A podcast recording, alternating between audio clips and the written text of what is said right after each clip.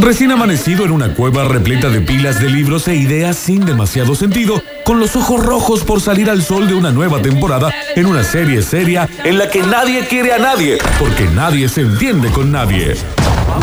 Pablo Durio murmura incoherencias mientras viste un uniforme diseñado por él mismo con el único propósito de ponernos tristes a todos. Porque de la tristeza derivan las crisis que nos cambiarán la vida. Nos entregamos un jueves más a la columna que no tiene nombre porque nadie sabe muy bien de qué se trata y en la que todo es un malentendido cursi y necesario.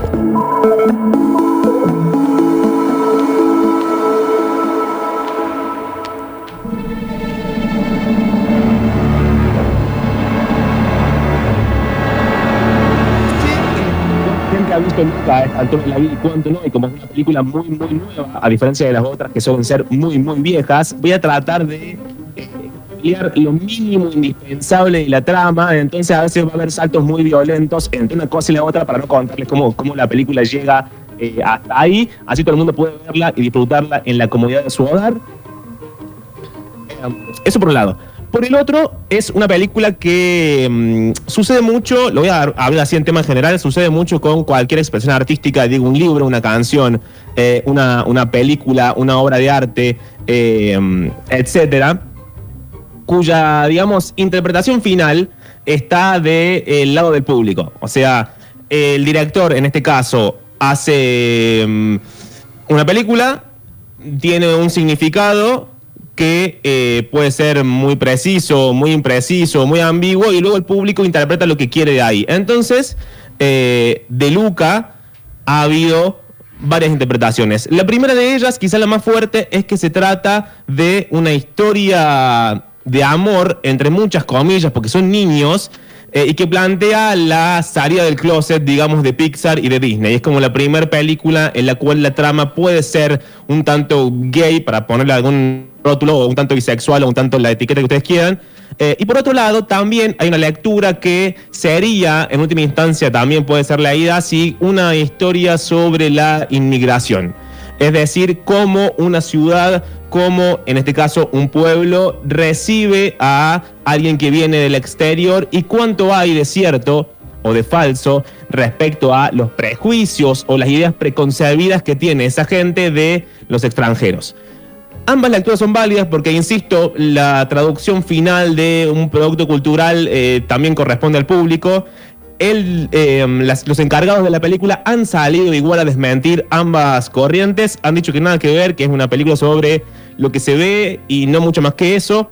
Pero también entendemos que en tanto y en cuanto se trate de la salida del closet de Pixar o en tanto y en cuanto se trate de eh, una teoría o una tesis sobre la inmigración, no es Disney ni Pixar lugares donde vamos a buscar teoría política. Entonces puede que el mensaje esté ahí, pero nadie lo diga para que nadie se ofenda demasiado, porque la película, insisto, si le sacamos esta lectura que puede, digo, ofender a los sectores más conservadores, es una película finalmente de dibujo animado para niños.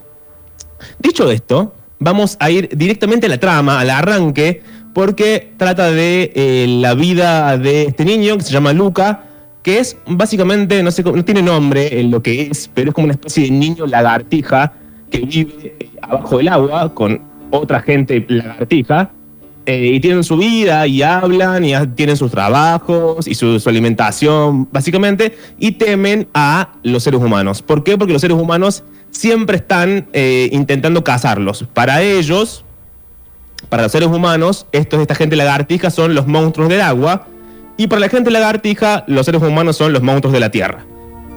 En eso se va resolviendo el principio de la trama. En un momento, Luca, entendemos que no es feliz en su contexto. O sea, entendemos que él quiere salir al mundo exterior a ver de qué se trata. Porque esta gente lagartija tiene como el superpoder de cuando tocan la tierra y están secos, se transforman en humanos. Entonces ellos podrían salir al mundo exterior si quisieran, pero no lo hacen porque, insisto, nosotros los humanos estamos siempre pendientes de que salgan o de que algo los moje para finalmente matarlos y cazarlos porque los odiamos. En esta situación, Luca intenta salir o está pensando en salir, encuentra unos objetos en el mar que son un reloj, una foto, unas boludeces. Esto es, no sé, minuto 5 de la peli, por eso trato de no spoilear demasiado. Y vuelve a la casa a comer y se da un diálogo muy interesante donde aparece el personaje de la abuela, que es la que le va a preguntar qué estás pensando. Él le va a explicar lo que le está pensando, la madre se va a horrorizar porque la madre y el padre le están diciendo todo el tiempo que él no tiene que pensar en los seres humanos, ni convivir con ellos, ni cruzárselos, y si bote en la lejanía tiene que esconderse porque no sabe lo que puede pasar, porque esa gente, la que vive en la tierra, es muy, muy mala. Entonces, hasta acá se le obliga a Luca a que sea feliz, a que acepte esta situación, en la cual él vive en el océano y a pesar de tener todas las facultades físicas para salir, no puede hacerlo. Luca, ¿Ah? ¿en qué estás pensando? Ah, eh, bueno, solo me preguntaba, ¿de dónde vienen los botes? Del pueblo de los monstruos, arriba en la superficie. Una vez le gané en las cartas a uno de ahí. ¡Mamá! ¿Qué estás haciendo? Ya tiene edad para escuchar, la verdad. ¿Subiste a la superficie y te transformaste? No, no, no sigas, déjalo así. Ah, solo tengo curiosidad. Sí, pues la curiosidad mató al pez gato. Aquí nadie dice, piensa, discute, contempla o se acerca siquiera a la superficie. ¿Entiendes? Sí, mamá. Ten, ahora vuelve al trabajo.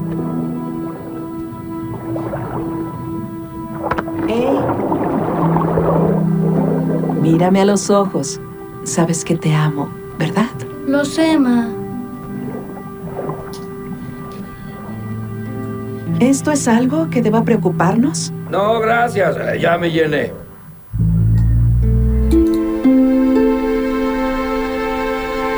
Que dice no gracias, ya me llené es el padre de Luca que justo estaban eh, comiendo en ese momento en eh, la película. Vamos a agarrarnos de una idea que ya estamos destruyendo, creo que desde la semana pasada, que es la idea de la felicidad, para seguirla destruyendo, porque para eso se me paga. Eh, y en este caso lo que vamos a pensar es lo si- o que al menos a mí me parece muy interesante porque siempre vengo los juegos a decir, hay una idea muy interesante, que es eh, entender el deseo, digo el deseo en términos generales, no el deseo material ni el deseo sexual, sino como el deseo con mayúsculas, eh, de entenderlo como una carencia. O sea, entender el deseo, todos nuestros deseos, como un vacío que no se puede llenar de ninguna forma. Esto, que parece malo y horrible, es lo que nos permite de alguna manera avanzar, porque uno avanza y va conquistando situaciones, lugares, eh, pe- personas, opiniones, lo que fuere, para llenar ese vacío de alguna forma. Lo mismo sucede con la idea de la felicidad, pero además la felicidad tiene el primer problema, que es la felicidad eh, generalmente es conservadora. Es decir, quien alcanza una situación que cree de felicidad, no quiere salir de ella a una costa de que esa felicidad alcanzada para uno sea perjudicial para los otros. La, la felicidad también tiene otro problema que se suma al anterior, que es muchas veces la felicidad es una idea condicional. Es decir, es cuando la felicidad depende de una serie de condiciones y esa serie de condiciones siempre son impuestas por otros. Entonces la felicidad también nace de la desigualdad. En este caso, a Luca, que lo vemos al principio de la película, ser feliz, digo, es un niño que tiene casa, tiene sus padres, está bien alimentado, eh, tiene, va a juego con unos pececitos, digo, no es que vive mal en el fondo del océano, ni que la gente lo tortura, ni que le pasa nada malo, es un niño feliz, pero es una felicidad que es la felicidad en realidad impuesta por los padres. Es una felicidad impuesta por el entorno, es una felicidad impuesta por el sentido común de esta gente lagartija que vive en el agua y que no quiere que nadie salga porque salir está mal este sentido de la felicidad, que es eh, el sentido que le da el pueblo, este submarino, a la idea de felicidad, no le alcanza a este pibe, porque este pibe es de alguna forma distinto. Él quiere salir y finalmente en un momento, no les cuento cómo, termina saliendo, encuentra a otro nene que también es un nene lagartija, eh, y le va a contar a este otro nene, que se llama Alberto, cuáles son las cosas lindas de la superficie. Y acá vemos como un, principio de, lo voy a llamar enamoramiento, entre Luca y este otro nene, entre Alberto, porque en realidad Luca también, al margen de los cuerpos, porque es, es indistinto, a menos de que sean efectivamente dos nenes, se enamora Luca de la posibilidad, de la posibilidad de salir de ese entorno, de la posibilidad de experimentar, de la posibilidad de lo nuevo. Eh, y también se enamora de una Vespa porque la moto tiene un... eh, un protagonismo muy raro, muy alternativo y al, mismo tiempo muy lindo en la peli porque los dos nenes en un momento quieren comprarse eh, entonces, segundo audio, el nene le explica las bondades de la superficie, le explica las bondades de la libertad, de esa pequeña posibilidad que se le acaba de abrir de salir de aquello que le tenían prohibido y finalmente ser o no ser libre.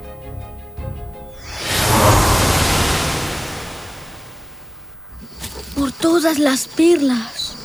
¿Vives aquí? Sí, mi papá y yo. Él casi nunca está, así que básicamente hago lo que quiero. ¿Y no es arriesgado? Sí, es estupendo. Todo lo bueno está en la superficie. ¿Cómo? ¿Qué cosa? ¡El aire! La gravedad, lo que hace que caigas. Las nubes, el cielo, el sol. ¡Wow! Oye, no lo mires. No es cierto. Claro que puedes mirarlo. Y claro, están las cosas humanas.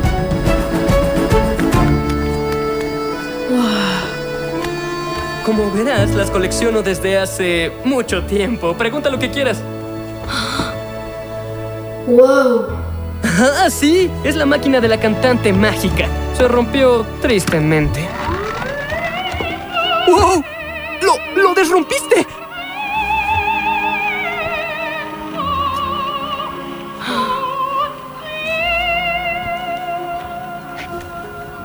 ¿Qué es eso? Ah, es la mejor creación que los humanos han inventado. La Vespa. ¡Wow! Te sientas en ella y te llevará seguro a tu destino, a donde quieras en el mundo. Vespa es libertad.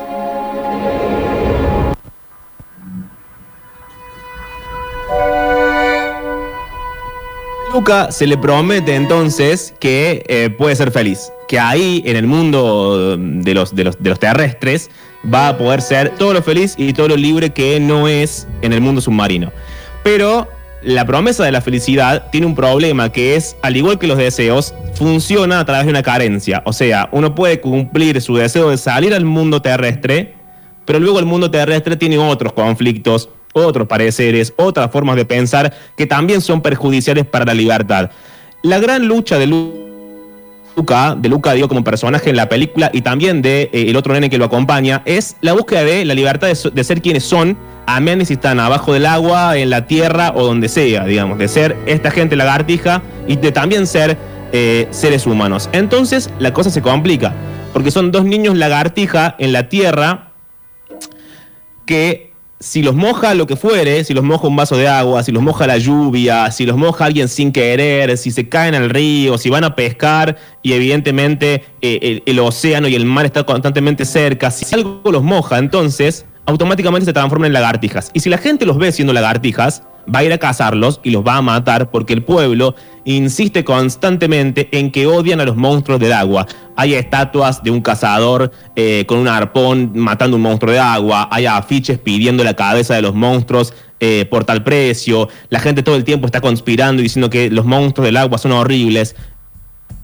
Entonces estos niños tienen que ocultar quiénes son para poder sobrevivir, tienen que fingir ser normales, porque si no, la gente va a ir por ellos. Recién les decía que Luca hace una cosa muy linda, que es se enamora de un relato. Es decir, se enamora de eh, lo que le cuenta Alberto, porque Alberto hace de niño más grande que le va a contar las bondades de los seres humanos, a menos de que no sean tales bondades, pero se las cuenta lo mismo, y le va a armar como un lugar seguro con las palabras. Es una cosa muy linda lo que sucede que no hay demasiado audio porque sucede más bien en términos de imágenes, pero él le va a contar cómo funciona, lo escuchaban recién, el aire, eh, la gravedad, eh, um, cómo funciona um, el cielo, le dice en un momento muy seguro de sí mismo, ¿no? Que las estrellas en realidad no son estrellas, sino que son anchoas y que la nube es un pez gigante. O sea, le va a inventar todo un mundo mágico que es el mundo este de, la Tierra y de los seres humanos. Y Lucas se va a terminar enamorando de eso, porque ¿quién no, no se enamoraría de alguien que solo con hablar ya te compone la imagen de un lugar al cual uno quiere acceder eh, y hay que ver a costa de qué, porque acá se empieza a complicar la cosa. Pero antes de que se complique la cosa, vamos al tercer audio donde sucede esto mismo. Le cuenta que el cielo son anchoas, que la luna es un pez eh, gigante y también sueñan ellos, se los dije hace un rato, con comprarse una Vespa. Entonces, en un momento del audio, al final, Luca va a soñar efectivamente que andan juntitos subidos a una Vespa donde hay otras Vespas salvajes o sea, motos que no las maneja nadie, atravesándose por todo el terreno donde ellos van yendo como una especie de horizonte dorado hacia Dios sabe qué, pero en todo caso hacia la libertad que les promete esta Vespa.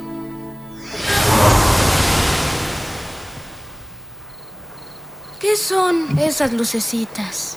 Son anchoas. Ahí es donde duermen. ¿En serio? Sí, y el pez grandote las protege. Lo toqué una vez. Se sentía como un pez. ¡Wow! Tu vida es mucho más emocionante que la mía. Nunca he viajado. Solo sueño que viajo. ¿Ya subiste aquí? Con tu apoyo. Porque si no, jamás habría conocido esto. ¿Has visitado el pueblo humano? Sí. Ah, no. Pero, pero, mi papá me contó sobre él, así que soy experto en eso. Tu padre sí que es grandioso y te deja hacer lo que quieres. Sí, tengo suerte. ¿Recuerdas que casi golpeamos la roca? Y volamos por el aire y grité ¡Sí! Y tú gritaste ¡No! ¿No sería increíble tener una avispa de verdad? Sí, el sueño de mi vida. Sí.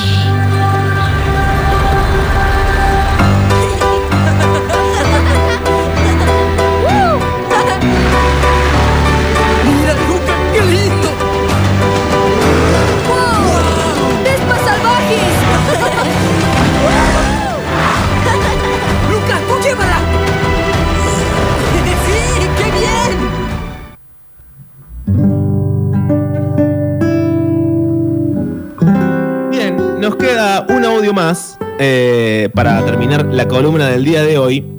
Pero antes de ir al audio, en un momento de la película, no les cuento, insisto, cómo se llega hasta acá para que lo vean, porque es, es muy linda. Es una peli muy linda de ver, amén de cualquier interpretación que quieran o no quieran darle.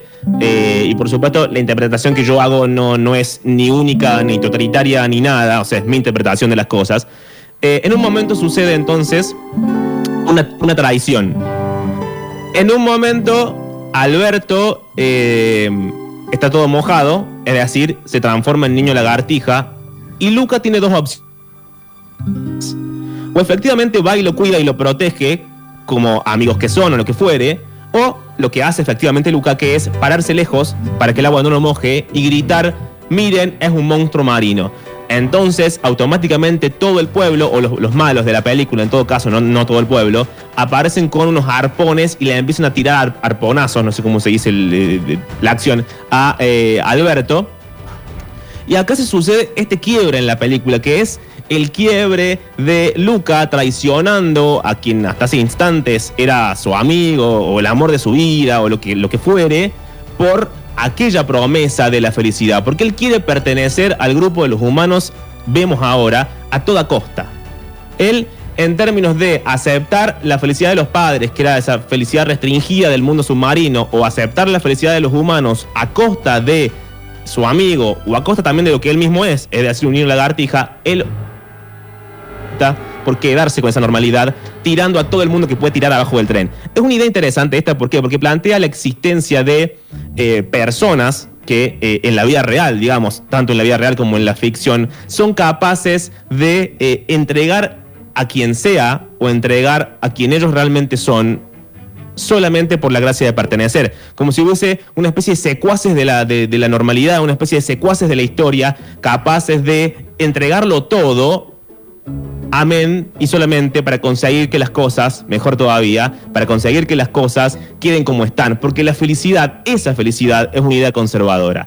Por suerte, esto es Disney, por suerte, esto es Pixar, por suerte en la película, al margen de la tradición, todo termina bien, y al final, no le voy a decir tampoco cómo llegamos a este final, pero al final la abuela le dice a la madre una frase muy linda, están en la superficie, han subido la madre, el padre, la abuela, la abuela ya sabíamos desde el principio que a cada rato la superficie, pero se hacía media la boluda. Están todos en la superficie, están comiendo fideos al pesto. Van a escuchar que al principio eh, un hombre le sirve los fideos al pesto. Y la madre está preocupada porque dice, bueno, lo que hemos logrado, lo que ha logrado Luca con este final divino, es algo muy lindo, pero al mismo tiempo se pregunta, bueno, ¿pod- ¿podemos dejarlo acá? ¿Podemos dejarlo en el mundo de los ter- terrestres? ¿Lo agarramos de los pelos y nos lo llevamos al mundo submarino de nuevo? ¿Nos lo llevamos a nuestro lado del mundo? Y la abuela le va a decir algo muy interesante que es, hay personas que jamás lo van a aceptar como es.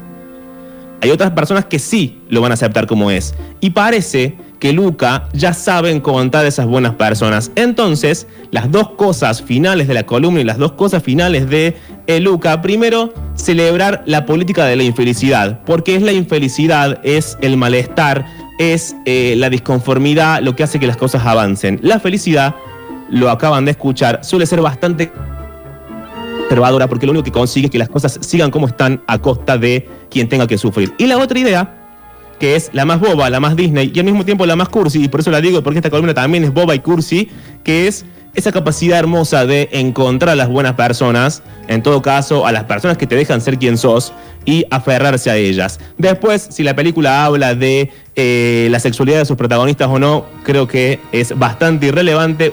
Así que, chicos, Así termina la columna del día de la fecha. Me encuentran en mi cuenta de Instagram, obviamente, que es arroba pablo-durio. Y los dejo con el audio de la abuela diciendo esta cosa maravillosa. Hay gente que te va a aceptar como sos, gente que no. Y en todo caso, la vida consiste en saber buscar a las personas buenas.